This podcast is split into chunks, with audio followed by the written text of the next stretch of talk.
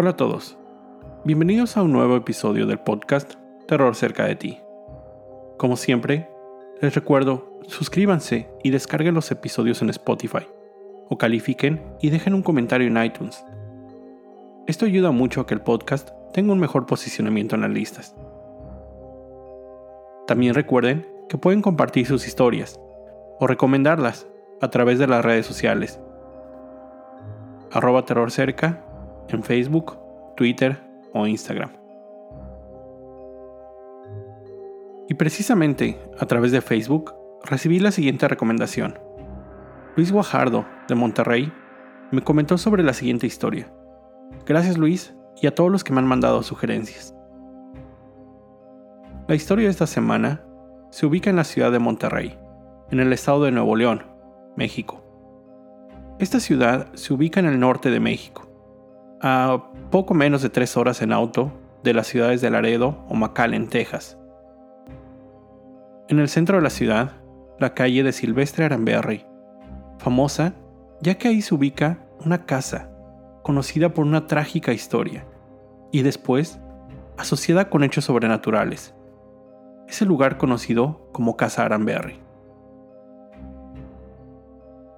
La familia Montemayor, compuesta por Delfino, el padre, Antonia, su esposa, y su hija de 19 años, Florinda, habitaban el número 1026 de la calle Aranberry, en la década de los años 30. Esta era una época extraña. La Gran Depresión sucedía en los Estados Unidos. Esto había afectado a toda la economía mundial, y siendo México su vecino del sur, también había sufrido efectos. Era una época caracterizada por la pobreza de la población en general. Sin embargo, la familia Montemayor, aunque no se podía considerar adinerada, sí eran acomodados, vivían bien. La gente cercana sabía que ellos no sufrían de carencias. El 5 de abril de 1933, Delfino salió de su casa a las 6.30 de la mañana, como todos los días, para dirigirse a su trabajo en la ya famosa compañía fundidora de fierro y acero de Monterrey. Antonia, como todas las mañanas, inició sus labores domésticas, mientras Florinda aún se encontraba en cama. El día para Delfino pasó en el trabajo como cualquier otro, sin saber lo que le esperaría al regresar a su casa. Llegada la tarde, se dirigió a su domicilio, y al entrar, se llevó una terrible sorpresa, al encontrar los cuerpos de su esposa e hija decapitadas y bañadas en sangre. Delfino llamó a la policía, quien comenzó la investigación inmediatamente. Este tipo de crímenes no eran comunes en esa zona, en esa época. Lo primero que las autoridades notaron era que no había señas de una entrada forzada, por lo que la primera sospecha era que había sido alguien conocido, alguien cercano a la familia, ya que habían logrado el acceso a la casa de forma voluntaria. Con base en las pruebas encontradas en la casa, la policía pudo recrear lo que había sucedido ese día en la calle de Aramberry. Al poco tiempo de que Delfino había salido de su domicilio, alguien tocó a la puerta. Alguien conocido, ya que Antonia abrió sin ninguna sospecha. Cuando el atacante se encontraba dentro, golpeó a Antonia en la cabeza con un tubo metálico. Después, recorrió la casa y encontró a Florinda aún en su cama, en donde fue abusada sexualmente. Antonia, herida de gravedad, logró incorporarse y se dirigió a la habitación de su hija, donde trató de luchar para defenderla del atacante. Sin embargo, no lo logró. El atacante procedió a apuñalar a Antonia en el cuello en repetidas ocasiones, tantas que su cabeza quedó colgando de su cuerpo, solo sostenida por un jirón de piel. Florinda sufrió de la misma suerte. Fue apuñalada en el cuello en múltiples ocasiones, hasta decapitarla por completo. Posteriormente, los dos cuerpos fueron mutilados. El rumor era que en la casa de los Montemayor había un tesoro, una fortuna escondida en algún lugar. Ahora, sobre la pista principal de las autoridades, encontré dos versiones. En la primera, y más realista, se dice que los vecinos escucharon gritos de la madre mientras estaba siendo atacada. En la segunda versión, un poco más fantasiosa, pero que hace que la historia sea más llamativa y también es la más común entre todas, se dice que la familia tenía un perico que cuando la policía llegó, repetía la misma frase. En ambos casos, hayan sido los vecinos o la mascota de la familia, la investigación se enfocó en la siguiente frase. No me mates, Gabriel. Cuando la policía investigó, encontró que un miembro cercano de la familia se llamaba Gabriel fue así como llegaron con el primo de Delfino, Gabriel Villarreal. Gabriel fue investigado. Al llegar a su casa, encontraron algunas pertenencias de la familia Montemayor. Gabriel fue detenido y al ser cuestionado por las autoridades, él inmediatamente aceptó el crimen y confesó que otros tres hombres le habían ayudado. En otra versión, eran cinco los atacantes. Todos los atacantes fueron aprendidos. Y de acuerdo a lo que encontré en la mayoría de las fuentes, siempre se refieren al mismo destino para ellos. Les aplicaron la conocida ley fuga. Esto es, cuando los presuntos culpables de un crimen son llevados a un terreno abierto, les quitan las esposas y los dejan libres, les dicen que corran por su libertad cuando empiezan a correr, les disparan por la espalda.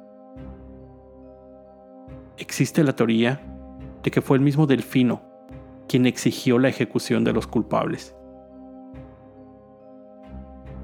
Una vez ejecutados, los cuerpos fueron expuestos para calmar a la comunidad que pedía justicia contra el crimen cometido.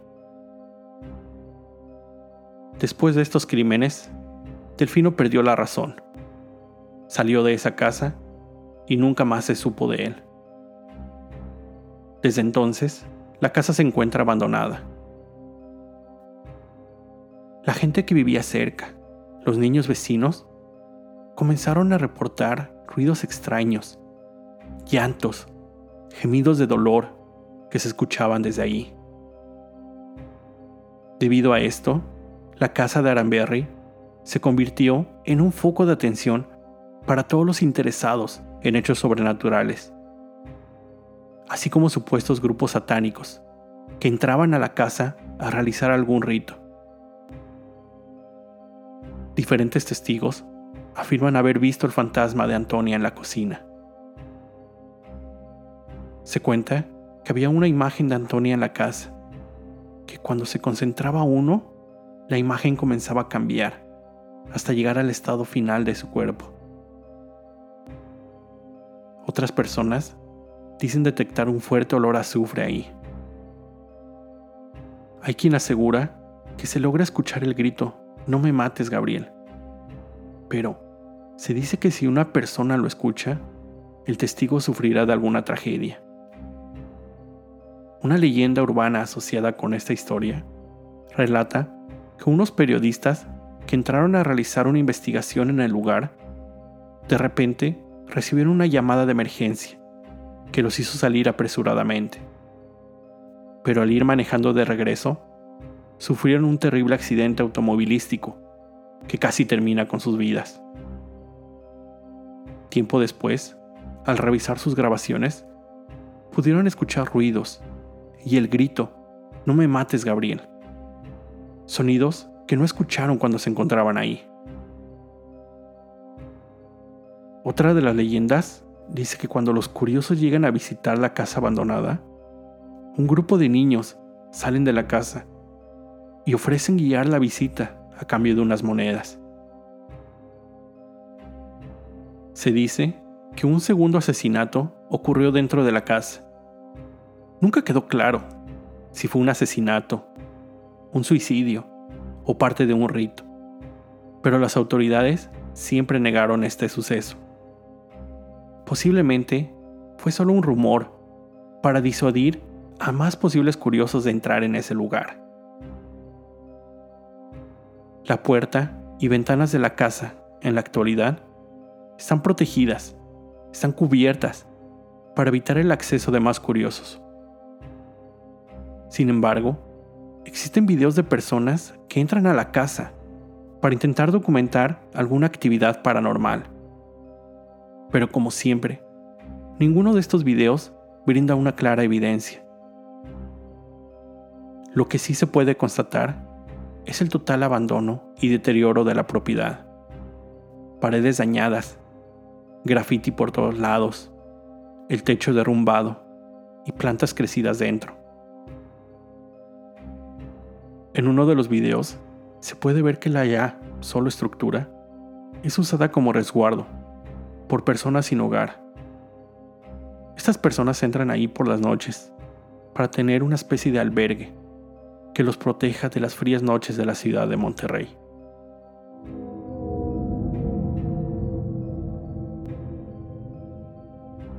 Antes de cerrar este episodio, de nuevo, quiero traerles la recomendación de una serie. La serie The Sinner, original de la cadena USA, pero que ya se puede encontrar en Netflix. Consta de dos partes.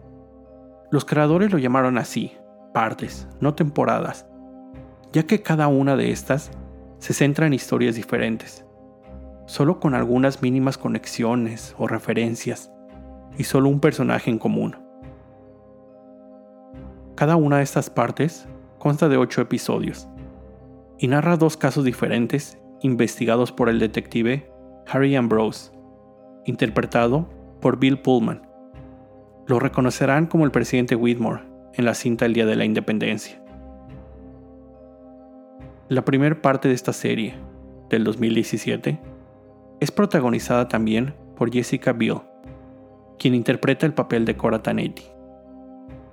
En la segunda, del 2018, el joven Elisha Henning, interpretando a Julian Walker. Ambas partes se centran en la investigación del detective Ambrose en crímenes brutales cometidos por personas que podríamos considerar comunes y corrientes. La serie recibió excelentes críticas y varias nominaciones, incluyendo un par de Golden Globes. A principios del 2019 fue confirmada una tercera parte, la cual empezará producción próximamente. Con esto llego al final de este episodio. Te recuerdo siempre estar alerta de tu alrededor, ya que el terror está donde menos te lo esperas. El terror está cerca de ti. Cuando el miedo se convierte en terror, hay una historia que contar.